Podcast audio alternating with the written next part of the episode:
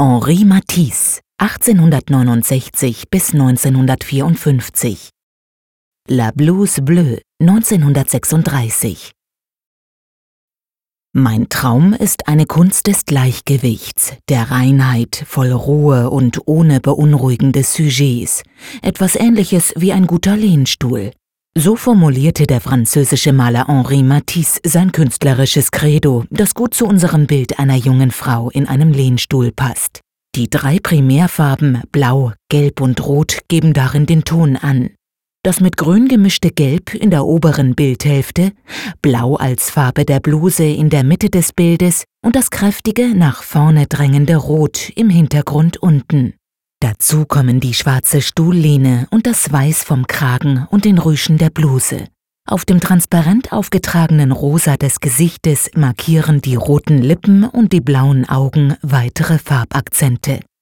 1930 erhält der Künstler vom amerikanischen Sammler Albert B. Barnes den Auftrag für ein großes Wandgemälde. Er wählt tanzende Figuren als Motiv und verwendet für deren Darstellung erstmals eingefärbte Papiere, aus denen er die Formen schneidet und auf die Leinwand klebt.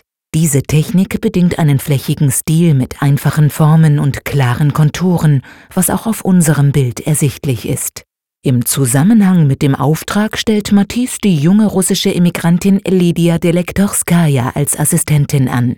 Sie arbeitet später zusätzlich als Haushaltshilfe und wird zu einem bevorzugten Modell des Künstlers. Sie diente Matisse auch als Modell für die Frau mit der blauen Bluse. Das Kleidungsstück hat Matisse nicht nur aufgrund seiner Farbe, sondern auch wegen der geschwungenen Formen fasziniert, deren Rhythmus im gelb-grünen Hintergrund weitergeführt wird.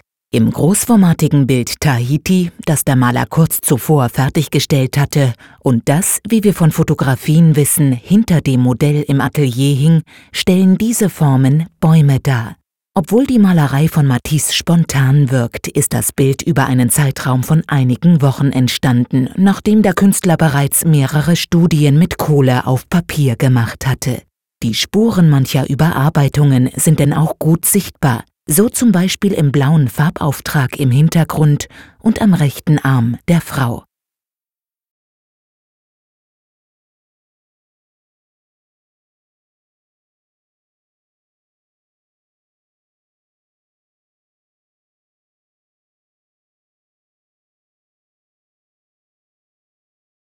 Besuchen Sie das Kunstmuseum Bern und sehen Sie die Werke im Original und laden Sie unsere Gratis-App Museen Bern aus dem App Store herunter.